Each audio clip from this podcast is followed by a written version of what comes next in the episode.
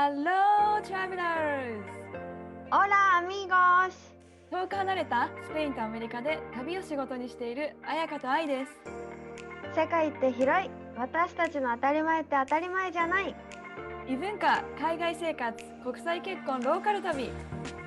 私たちと旅先で話しているようなそんなポッドキャストですそれでは、レッツゴー聞いて旅するアメリカとスペインオラ彩香オラー元気皆さん元気ですかいいね、この相変わらずの癒し声がもう素敵ですよ。ありがとうありがとう。そう昨日さ、すごいユニークなね、体験をして、ちょっとそれシェアしたいなと思ってて、うん教えてなんか昨日、犬と話せる人と、あの、オンラインで話したの。なんか待ってそれはさうん。待ってパンチが強すぎて。予想予想外の話だった。でしょ？なんか、あのーなんかさ、テレビ番組でさ、日本の志村動物園かな？なんか動物と話せるハイジって人とかって知らわかないるわかる。結構有名だよね。ワンちゃん。え、その人ね、おばあちゃんではなかったかな。誰だろう？え、結構前、私が多分中学生とか、そんぐらいに結構、多分テレビわかる。でもえ知ってる？見たことあるよ。志村動物園好きだったからさ。私も好きだった。あうん。る？あなんか、るある。それを見てから、うわ、なんてすごい、すごいというか、もう信じるか信じないか置いといて、なんかすごい幸せな、なんていうの、人を幸せにしてくれる職業だな、みたいな風に思って、うん。どこかいつも心の中でなんかペット実家でも飼ってたからさあなんか話せたらいいのにな分かったらいいのになみたいなことをずっと思っててで去年さワンちゃん飼ったじゃん?うん。だからなんか何考えてるんだろうとか幸せなのかなとかなんか他の家の方が幸せだったのかなとか考える時もあってね。あのでたまたまサンディエゴのなんか毎月出てる無料雑誌みたいなのがあるんだけどそこにサンディエゴ在住でそういう人がいるみたいな。うん すごくない？まずそれ。えすごい。ちょっと笑っちゃったもん今。なんで？すごい。衝撃で。えなんかちょっと興味本位でね。そう。なんかちょっと応募というかお願いしたんだよね。そう。うん。10分だけなんだけどしかもなんかセールとかやってて1時えー。30分20ドルっていう激安なちょっと。本当だ。めちゃめちゃ良心的。でしょ、うん。まあ、だからなんかこうなんかほんなんか疑いの目っていうよりか本当興味本位でうん。そう。なんか占い行く感じだね。そうそうそうまさにまさに。なんか中華街の占い行く感じ、うんうん。ちょそれじゃ失礼なんかなわかんないけど。うん。そうやってもらってさなんかこういろいろ私が聞きたいこととかに対してパンケーキとつながってこう思ってるとかいろいろ言ってもらって。えなんて言ってたの？え例えばあの最近ダディが遊んでくれないとか。でロブちゃんと？で確かに最近本当ダディ遊んで遊ぶ時間なくてパンケーキとロビちゃんってこと。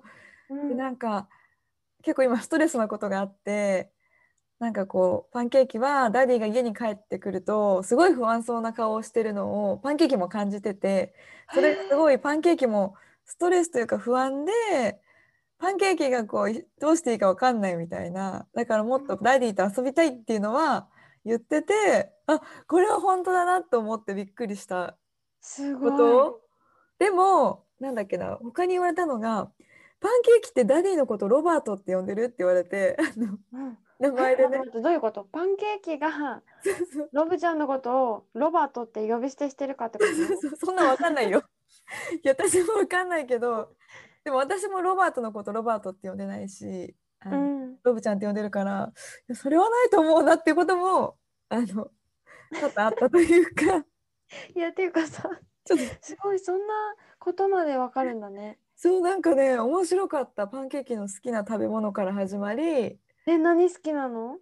あのねいつもあげてるスティック長いスティックがあるんだけどそれをさ両手でつ掴んで食べてるのね。うんあのそれが好きなんだって。でそれえ。確かに買い与えててあげてるからあそうなんだと思って。へええそう。なんかさ愛のことは言ってた？でも これはねもう私もちょっと信じるもうね領域を超えてるんだけどなんかパンケーキね前世ネズミだったんだってさ。やばい。私ネズミ嫌いなのね。あのでもなんか私がそのネズミにすごい優しくしたか餌をあげたかなんかでパンケーキが来世はこの でも笑いが止まんないじゃんパンケーキネズミ。笑い止まらなすぎじゃんそうでなんか来世はその私と一緒に過ごしたいから犬になってあの私のとネズころにミじゃね嫌われちゃうからね。来てでさあの私パンケーキアダプションなんだよねその保護う犬ん。としてパンケーキが3ヶ月の時にあのうちに来たんだけどでその時7匹の子犬の中から選んだのねでその時にパンケーキがもうすっげえアピールしてもう私ピックミーピックミーみたいなうん。で確かにあの5匹他の5匹他の残りはもう遊び疲れて寝てんのにパンケーキだけ最後まで頑張って遊んでた。ピックミー ピックミーっていう。のは確かにと思って。でもちょっとネズミの話しちゃったら信憑性ないねもう。なんか。でもさ、でもそこそれ聞いてどうだったの？え、ネズミだったの？って。でそれはねちょっとこうあのうん えー、みなんかこう何ともコメントできない。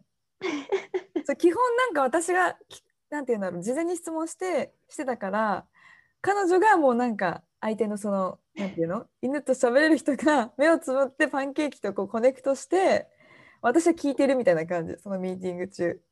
え、パンケーキはさ、ちゃんとさ、はんなんかにん喋ってる雰囲気出すの？爆睡。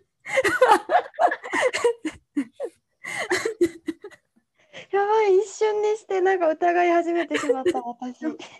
でもね終わった後なんか私幸せな気持ちになったなんていうのああ、あったかい気持ち事になったしなんかもっとパンケーキに愛情を注ごうって思えたからなんて言うんだろう本当幸せなし時間だしもっとつながろうって思ったのはあるからやってよかったと思う、なんかそれを。もちろん私自身も100%信じてない部分もあったんだけどそう占いみたいな感じをね本当にちょっと長くなっちゃったんだけどさそんな出来事が昨日あったのいやまさかここまでパンチのある話とは思わなくってさ。爆笑してるじゃん。声に出てないけど。声が声が出ないぐらい笑っちゃった。不思議なそう体験。えでもはい信じ占いとか信じる？あやかいいことだけ信じる。そうそんな感じよ。だからうん。ネズミはちょっとあれだけど、なるほどね。うん、っちょっと私もい行ってみたいわ。犬飼ってるから。ほんとあそれあれよオンラインでできるからどこでもできる。と。絶対ますます怪しい。絶対やんないでしょ。やらない。あー面白いねもう。っていうね、うん、あやか最近元気ですか？元気。ちょっとさこのでも何生まれ変わりの話。私もね実は最近生まれ変わりの話をされてさ長くなるからまた今度話すよ。嘘。ごめんちょっと長くなりすぎた私のが OK です。そう今日はですねあのそういうスピリチュアルな話ではなく あのなんかそうなくなんか彩香と私って一応ある意味なんかフリーランスっていうのかな？なんか会社にね。一応所属してるわけでもないし、どっかこうあのアルバイトでお店で働いてるわけでもなくて、まあ、一応自分たちで仕事をしてて今日はなんかその話について私たちの話について、ちょっとこういろいろ話せたらいいなと思うしなんていうか今後ちょっとね自分でいろいろやってみたいっていう人に対してなんかいろいろ参考になればいいなと思って。ねね本当。だから本当にキラキラしてるないところも話したい。うんうんうんうん。リアルなねそうリアルな。なんかちょいちょいエピソードで私たちこんなことしてるっていうのは言ってるけどこんなに多分がっつり話そうってなったのは初めてでだからなんか簡単なね、あなんか彩香今何してるのかとか今まで何してきたのかとか、ちょっと自己紹介的な現状そうだね。しましょうか。私から？うんうん。OK じゃあ私はあやかです。知ってるよね多分もうみんな。そしてそうもとも今はスペインにいるんだけどもともとは日本で管理栄養士として働いてて、でそこから仕事を辞めてヨガ留学のためにオーストラリアに行ってうん。そこで、まあ、今のパートナーのうないと出会ってでせあっちこっち旅をして2人で。でスペインもともとこうフリーランスになろうみたいな感じになったのがスペインへのローカル旅を、うんうん。ローカルと行く旅をしようっていうことでフリーランスこれがフリーランスの入り口みたいなある意味ね。うんうん、旅熱だよね。そう旅熱うん。を企画して、本当にお客さんも実は集まってたんだけど、うん。コロナでキャンセルになって、いやーそうよね。うん。そうでその時にちょうどアイともインスタを通して出会ってうん。でその時ニュージーランドに私たちいてもう本当にロックダウンで缶詰になってて旅の仕事はしたくてももうできない。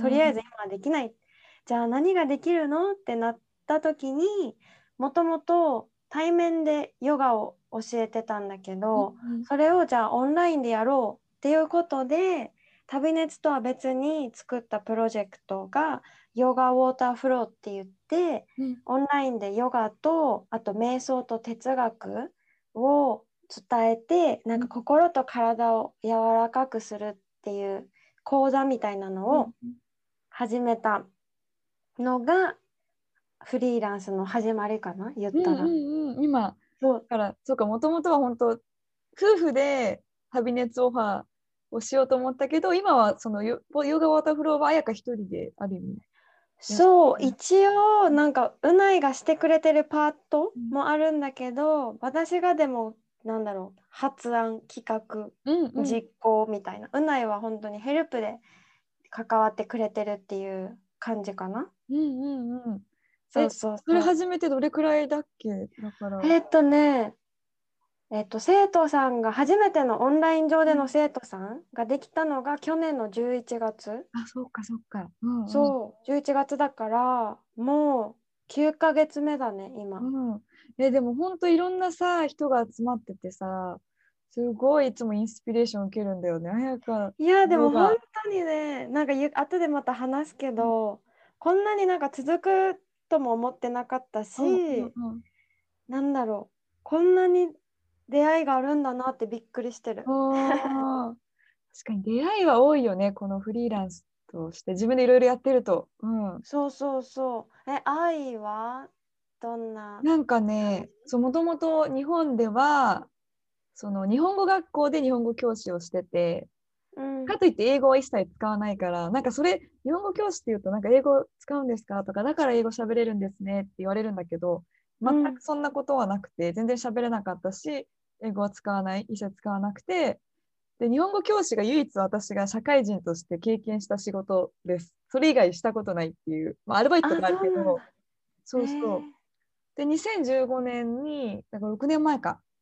あのーパートナーのロバートと日本で出会って私の地元で出会って彼の出身地であるサンディエゴに移住してきてでロバートのアイディアであるホームステイとツアーの仕事を夫婦で始めたのが2015年。うん。ツアーって言っても、まあ、アメリカに住む友達と一緒にこう旅する一緒に旅しようっていうカジュアルなツアーで本当に少人数のツアーをやってたんだよね。この5年過去 5, 5年間。うんでコロナでストップコロナがあってストップっていうよりかはもともとあのちょっとそろそろツアーの仕事を一旦お休みしよう終了しようって思ってたんだよね。でその時にコロナが来たので結局コロナの時は通常の予約数の多分4分の1ぐらいだけ取ってたから、まあ、でもそれ全部キャンセルしなきゃいけなくてっていう感じでがコロナ前か。うんうんうんうんで今後は多分このツアーとかホームステイは前みたいにそうガンガン毎月グランドキャニオンに行くっていう形ではなくなっていくと思ってて、あのーまた違う形でそれでも日本のみんなとつながれる旅を通してつながれる何かをしたいとは思ってるんだよね今の時点で。うんうんでこの時は一応このツアーだけが収入源であのサンディエゴで生活できてたのがこのサンディエゴっていうそうホームステイとツアーで今はあのー日本語教師と、まあ、ライライフコーチっていうのを、えーオンラインでしててこれは全くロバートは関与してなくて私がうんしてる感じ、コーチングってなんかみんな聞いたことあるんかね？多分あるか私は名前だけ。なんか本当に実態不明のものだった。あーでも今、ね、受けてもらって、今はね、うんうんうんうんえどんなイメーイメージというか。コーチング、うん。えだからさ前もさ言ったかもしれないけど愛にコーチングをしてもらったじゃん、うんこのオンラインでヨガをするにあたって。うんうん。その時に愛が答えをくれるものだと思っていたから、全然違う。答えが自分の中にあるっていううん。のがコーチングってその時に知って真逆思ってたのと真逆だったんだなって気づいたしすごい私がやってる瞑想とかヨガに似てるなっても感じた。確かに。そうなんかそう今やってるコーチングはさやかだったらヨガのこのプログラムを作るっていう何かしたいこと目的があったらそれに対して一緒にこうゴールまでその人が行きたいとこまでなんか伴走するみたいな感じで私がこうした方がいいよっていうよりかは綾香はどうしたいのっていうのを引き出してじゃあそのためにどんなアクションできるかなっていうこのステップバイステップをなんか私の場合は3ヶ月のプログラムだったんだけど一緒にしていくっていうセッションを通してうっていう感じかな。なんかそれそう。なんかやっぱもともと人のマインドとかさ興味があって大学も心理学専攻してたりとかしたんだけどうん。こんな感じ。でやっぱ旅に来てくれる人もやっぱ人生のターニングポイントで来てくれる人が多くて。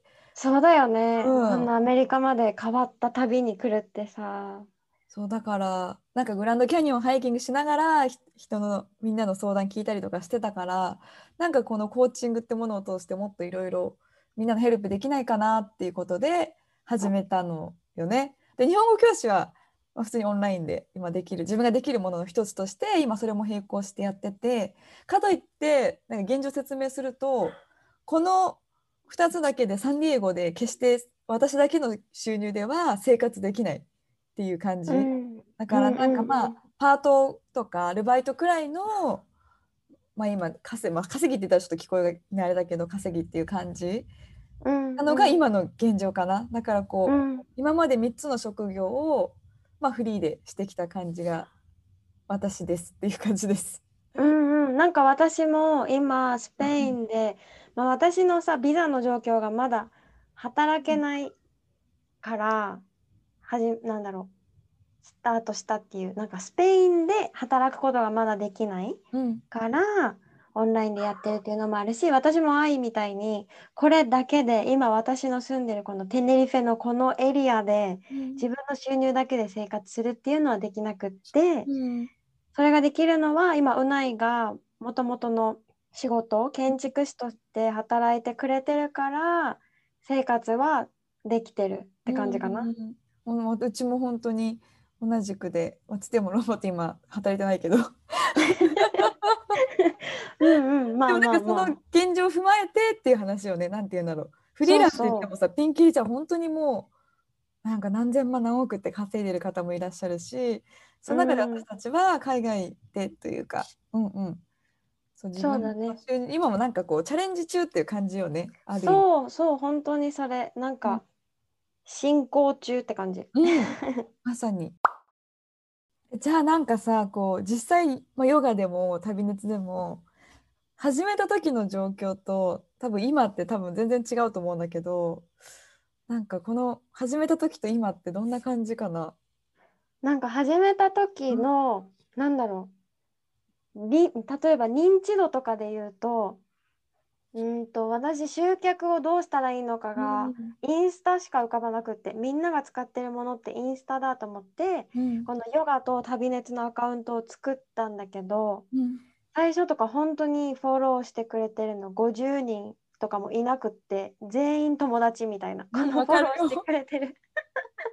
のも本当に全員友達って感じでこれはまずは私を知ってもらわないとと思ってなんかスペイン旅熱だったらスペインのことを発信するしヨガのことだったらヨガのことを発信するん。だけど、と同時に自分のことをいろいろこう発信していって私はこんな人ですみたいな、うん。こんな価値観を持っててこんな環境で生活してて何が好きでこんなことをしてきましたみたいな発信を本当にコンスタントに、もう嫌だと思う日もあったけど 続けて。そう続けていったら少しずつフォローする人が増えてきてうん。でなんだろう今では旅はねコロナでまだできないんだけどオープンしたら国境開いたらぜひ行きたいですってメッセージくれる人とか、本当に定期的にボイスメッセージくれたりする人もいるし、ヨガだったらこのインスタとかポッドキャストから講座を実際も受けてくれた人もいて、うんうん。なんか他人だった人がすごく近い存在になっているみたいな感じがうんうん。あって、なんかヨガで言ったらさ最初始めた時っていうか始める前オンラインでフリーランスでやろうってなる前はめちゃめちゃ抵抗があってこのオンラインのヨガに。なんかヨガは対面だからいいんだってすごい強く思ってて、こう触れられる？生徒に触れられてアジャストできてとか先生私の雰囲気とか空気感を感じるからヨガが深まっていくって思ってたんだけどなんか自分はヨガを通して心も体も思考も柔らかくなってほしいって言ってるのに自分のこの考え方がすごい硬いなって気づいてさあー確かにねなるほど。そうなんか自分が全然柔軟じゃないって気づいてだってまずコロナなんだもん。対面でやりたくてもできないんだもん。日本にも帰れないさってなってうん。それでじゃあオンラインを最初すごい抵抗があったんだけどあ逆にこのオンラインできるって、まあ、このツールはすごい強いじゃんって思って、うんうん世界中ねどこにいても誰とでもつながれるし、うん。それだったら自分のマインド次第だなって思ってうん。なんかどうせオンラインでやるんだったら対面に負けないようなクラスを考えて作ったらいいんだうん。って思って、それがもう始めた時なんかエンジンがかかった瞬間というか。へーでも確かになんかこう思っちゃうよね。今までずっとだって対面でやってきたらさその良さが分かるからこそなんていうんだろう。でもなんかオンラインの良さをコロナで私も実感できたというかそれでもつながれるしねえ。私と彩香だって会ったことないっていう なんていうか。そう。本当よ。だってさ私もさこの始める前オンラインで始める前とか抵抗があったって何回も言ったさね。でも実際今やってみてその生徒さんから言われる声は対面より近く感じるとか、うんうん。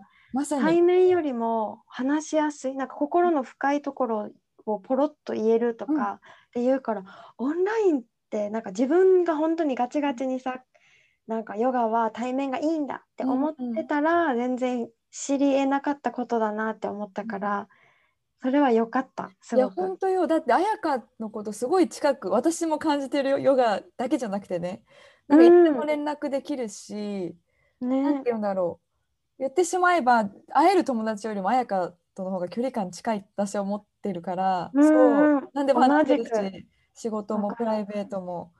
そう。だからねすごい思う。あとなんかその継続ちょっと話が最初の方に戻るけどさ最初全然フォロワーもいないけどもうコンスタントに発信してっていうさ、なんか続けることってめっちゃ大事よね。すごいえ大事。なんかほんしかもさその結果はさ未来の自分からしか見えないじゃん。うんうん。やってる時って意味あるんかなとかああもうやめたいとか 何回も結果が見えないからさ何回も思ったんだけど始めたのが11月さうん。で今9ヶ月経っててあやっててよかったってすごい思うからまたその9ヶ月後の自分はまたどう思ってるんだろうって思ったらやるかみたいな。そうだね。でもそうね本当にそういう思考出てくるけど、うん。なんかそれでも多分プッシュしてやることでさらに得られるものが大きいというかさ。うんそうだね。あでもなんか始めた時はよいしょみたいな感じで始めたんだけど、腰が重いっていう感じ、うん、そうそうなんか多分不安とか自信のなさとかもあったから、だけど実際なんかやらないとわからないことってやりながらねいっぱいあったなってすごい今感じるからとりあえずやろうみたいなもうちょっと軽い気持ちでいてやっていけばよかったなってなんかうんうんうん。今になって思うかな。えでも結構彩香めちゃめちゃアクションしてたと思うその11月あ本うん。ありがとう。よいしょだったよ。よいしょわかるよ。でも最初の一歩が一番さなんていうのよいしょじゃない？重くない？最初の一歩が。そう。本当にそれ、うん。そうそう。4歩5歩ぐらいが結構軽くなってきてまたちょっと重い足になったりとかそんないつもスムーズってことないけど、でもそれでもその先に得られるもの大きいからやるかやらないか戻るか戻らないかも本当自分次第よねこれは。そうだね。すごいなんか自転車みたいな今想像しちゃった。最初のペダルのさうん、2プッシュぐらいまではすごいさ「おいしょおいしょ」みたいな。ね。回り出したら勝手にこう車輪が進むみたいな、ねえ。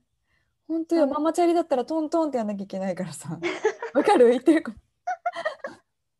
すごいなんか東京の人っぽい。いやいや東京の人じゃないから。うんそうね。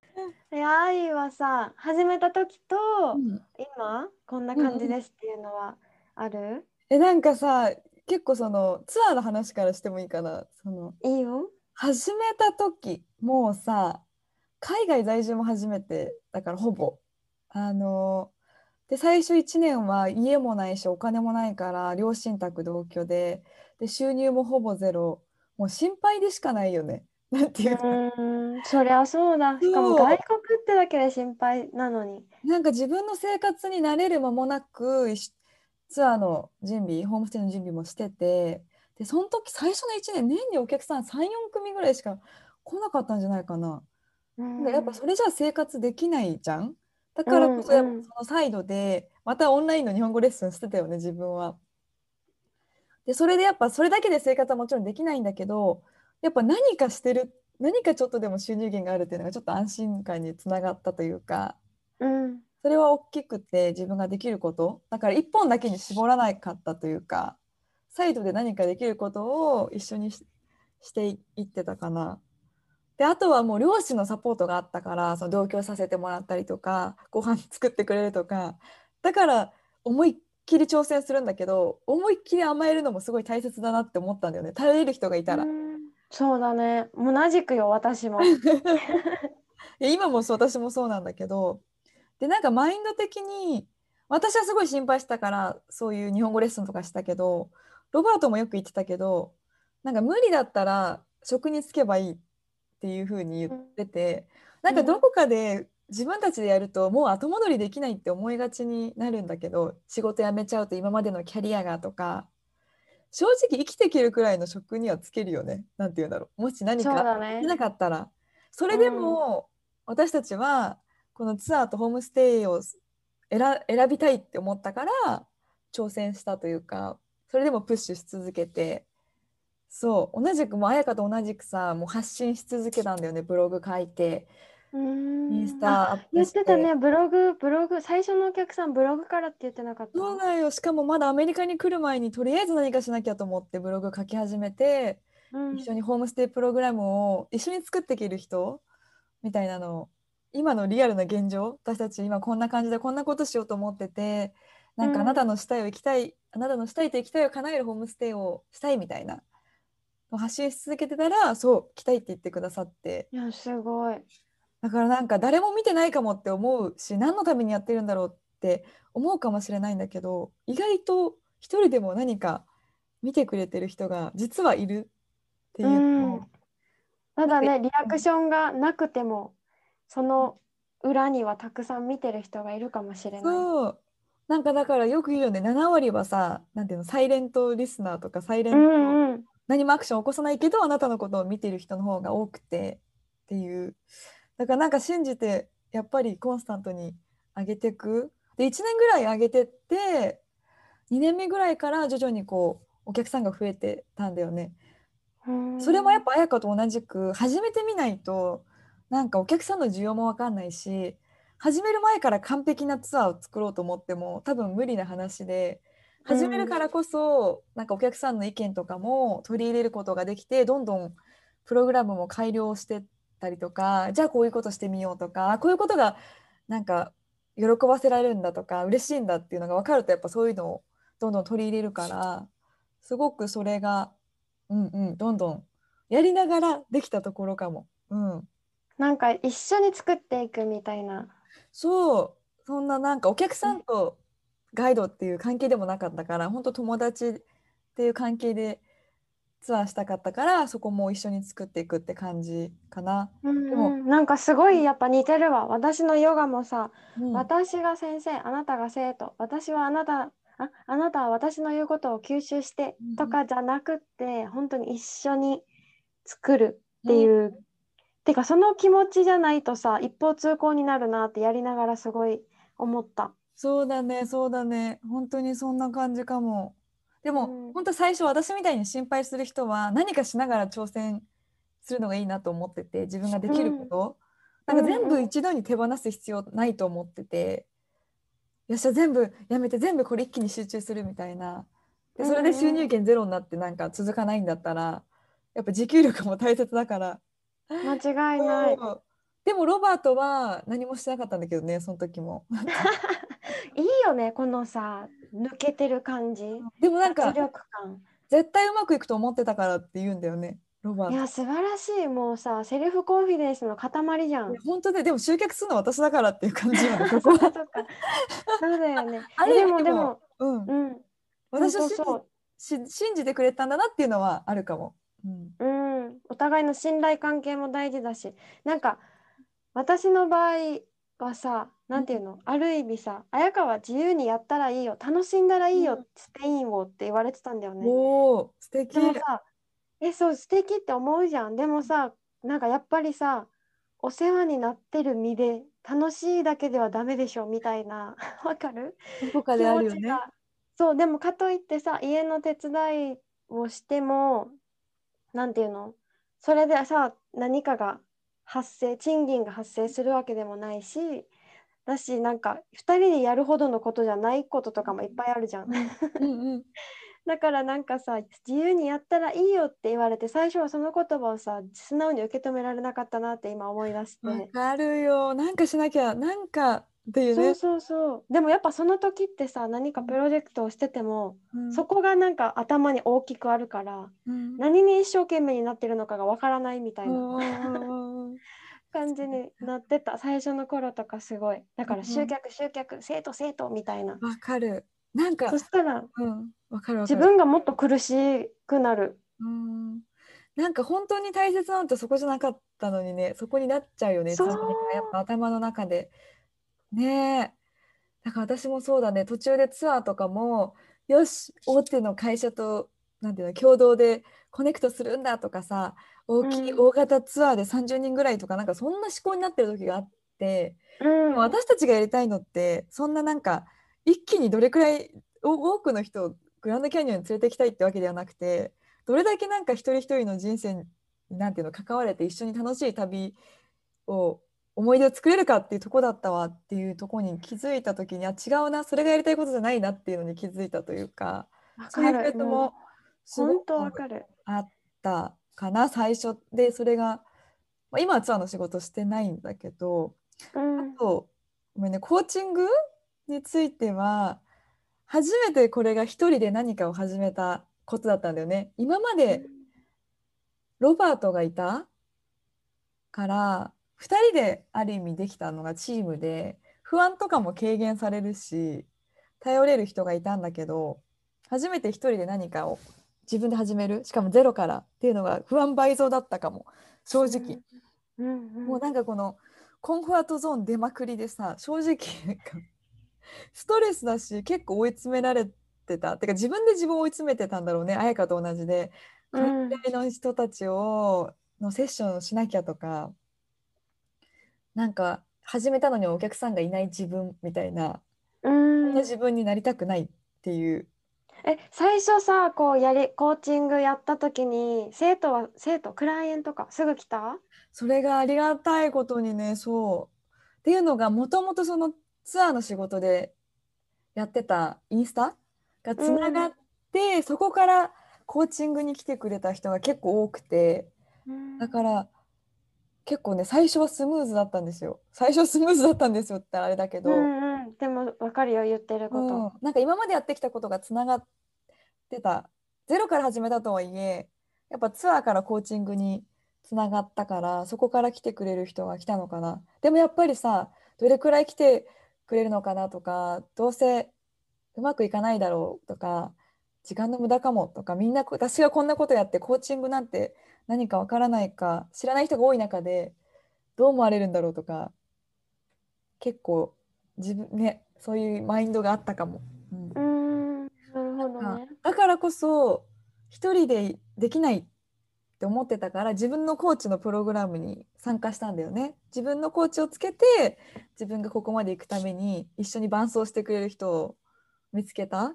だから一人だったら多分諦めてたし、ここまで来れてないっていうのはあったから、うん、本当になんか一人だとできないかもって思う人はもうすでにやってる人のヘルプとかコンサルとかコーチングとかでもいいし友達でもいいしなんかインスタのなんかやってる人に DM するでもいいしなんか話を聞くのってすごい大切だなって思ったんだよね今思うと。うんわかる言ってること。なんかさその自分がやりたいなって思ってる世界でうまくいってるとか、うん、やってるすでにもう始めてる人にとっての、多分その人にとっての当たり前とかその人にとって通ってきた道みたいなのがあるから、うん、それを聞くとなんだろうあなんとなくヒントになるっていうか同じことはしなくっても、うん、あこの人にとってこうすることは当たり前なんだ、うん、自分にもこれならできるかもみたいな、なんか、うん、ねそう。だから私もなんか最初よっしゃ稼ぐぞって始めたわけではなくてこういうことをしたいからあとなんだっけなこれを細く長く続けていけたらいいなっていう感覚で今もしてる、うん、なんかやっぱ途中で早く早く大きくしなきゃとか早くなんかここまで持っていかなきゃっていう気持ちになるしそうするとやっぱ挫折しがちになってなんか大切なことを見失いがちになるというか。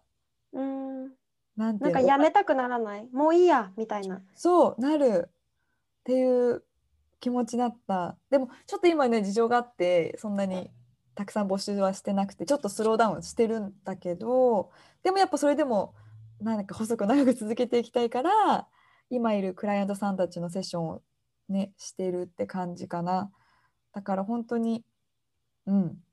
前の仕事がありこれがあるしこれと旅をつコーチングと旅をあのつなげた仕事をしたいっていうのが私の多分今の最終目的というかうんっていう感じかな。もう一個が日本語教師なんだけどあのとりあえずなんか私ができるすぐできることそれが日本語レッスンなんだよね今も前もオンラインでできるしこれに対しては正直すっごいしたいっていうよりかはいつもねお小遣い稼ぎっていう思いで始めてしまってるというか、うん、何か自分のサイドの収入源、うんうん、そう。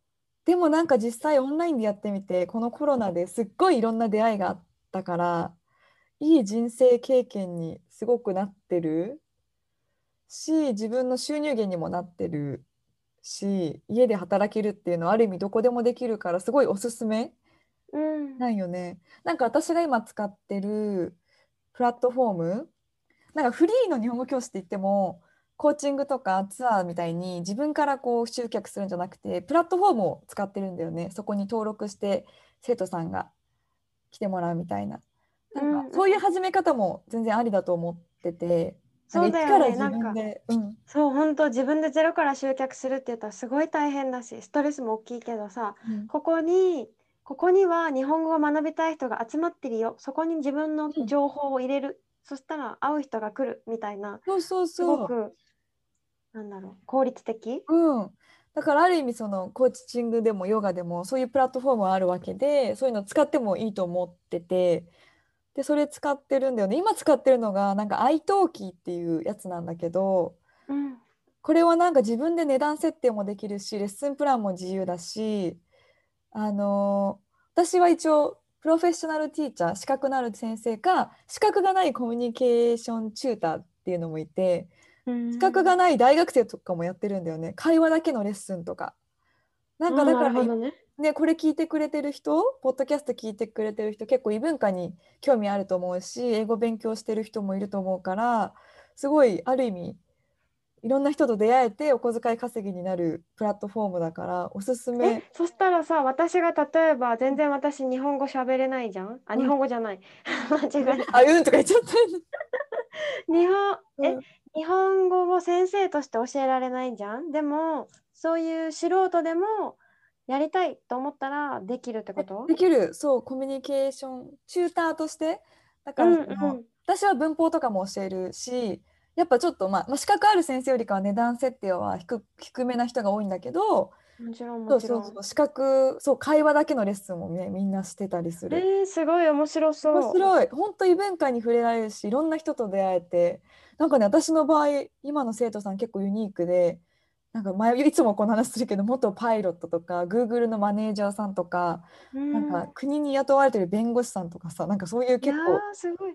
国際銀行員のマネージャーさんとか日本の災害を専門に勉強してる大学院のアメリカ人の女の子とかもうアメリカの6歳の女の子もいればティーンエイジャーもいるしすごいね。めちゃめちゃ面白いただ別にさなんかうわそんな経歴の人びちょっと無理かもって思うかもしれないけど話すことって本当に日本語でなんで日本語興味あるのとかそういう話だからすごい楽しいと思うからおすすめです。いやーいいこと聞いた。愛登記。うん、でこれなんか英語も学べるし世界中の言語が学べるサイトなんだけどアプリか、うんうんうんうん。だから教えるだけじゃなくて学びたい人は学べるアプリとしてもおすすめですっていう感じかな。ありがとう。なんかさこう彩香がヨガとか、まあ、旅熱でもフリーランスでやってる上でなんて言うんだろう大切にしてることとかさなんか忘れないようにしてることっていうのかな。なんかある、ある。なんかさっきもちょろちょろって話を出したけどなんで始めたのかとかなんでしてるのか。いやマジで、ね何のためにしてるのか。うん。ねなんかなんだろうある意味自分のこのプロジェクトビジネスの軸みたいなところを見失ってしまうと前に進まなくなったり違う、大きくしようとかさあいも言ってたように、数増やそうこなそうみたいなうん。感じになってしまってなんで始めたのかってすごい大事だなって思ってて私はなんか書いてる。うん、紙とかに、うん、そう紙とかに書いててであともう一個がなんか考えるよりとりあえずやるって思うのも大事と思ってて、なんかさ考え始めるとさ簡単なことでも自分の頭の中ってすごい複雑にしようとするからする、とりあえずわかる？とりあえずやってみようって。なんか小さいことでも何かするとポーンって小さい一歩がポポポって前に出やすくなったりするから、考えるよりとりあえずちょろっと動いてみようって自分がなんか足踏みしてるなって感じたらうんうん。するようにしてる。わあまさにだね。確かに考え一回なんかそういうのにはまるとさもう見えなくなるよね。で余計にもう。一歩が重くなりすぎて結局やらないでいいやとかになっちゃうっていそううかそうそう。本当にそう。でなんか愛も言ってたけどさなんか愛がそうそうコーチング私にしてくれてた時になんでこの人数なのとかさ、うん。数をすごい聞いてくれてたのが印象的で例えば、次の生徒は5人欲しいとかって言ったら「えなんで5人なの？その5人はなんで?」って聞かれて「えなんで欲しいんだろう?」みたいな。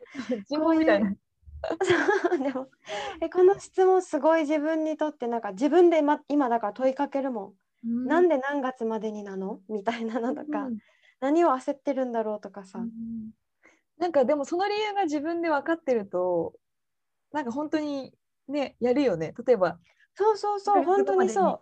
したい。えなんで3ヶ月後なんだろう？これがこうでこうだからっていうとちゃんとアクション取るというかさ。なんとなくだとじゃあ来月でいいかなとかじゃあ来年でいいやみたいなそう本当にそう、なんかなんとなくの数字ってやらないんだよね結局。理由がないと。で理由があってもそれに気づかないと足踏みでそのまままた止まっちゃうからなんかなんでだっけっていうのを常になんか軸があるとうん。大事な気がする。でも全く一緒。私もな私もその自分の why をなんでこれしてるんだっけなんでしたいんだっけって初心に帰ることってうんメモに書いた、このそうなんかそれが自分がこう続けていくために keep going していくためにすごい重要だなと思ってるしそれがアクションにつながっていくモチベーション。マジでマジで一緒本当に。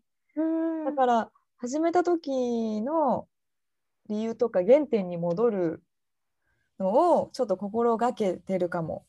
本当に。さっきも言ったけどさなんか何十人とツアーしたいわけじゃなかったのにすごい頑張ってなんか集客この一つのツアーを大型バスで回るぞっていうのとかさちょっと違ったなっていう一人一人と深くつながりたかったなっていうのを思い出せることがなんかそれも全部発信にもつながってくるじゃんそのなんていうか、うん、つながってくるね、の本シェアとか人柄も伝わるしオンラインでもやっぱり人のそ当。伝わのる。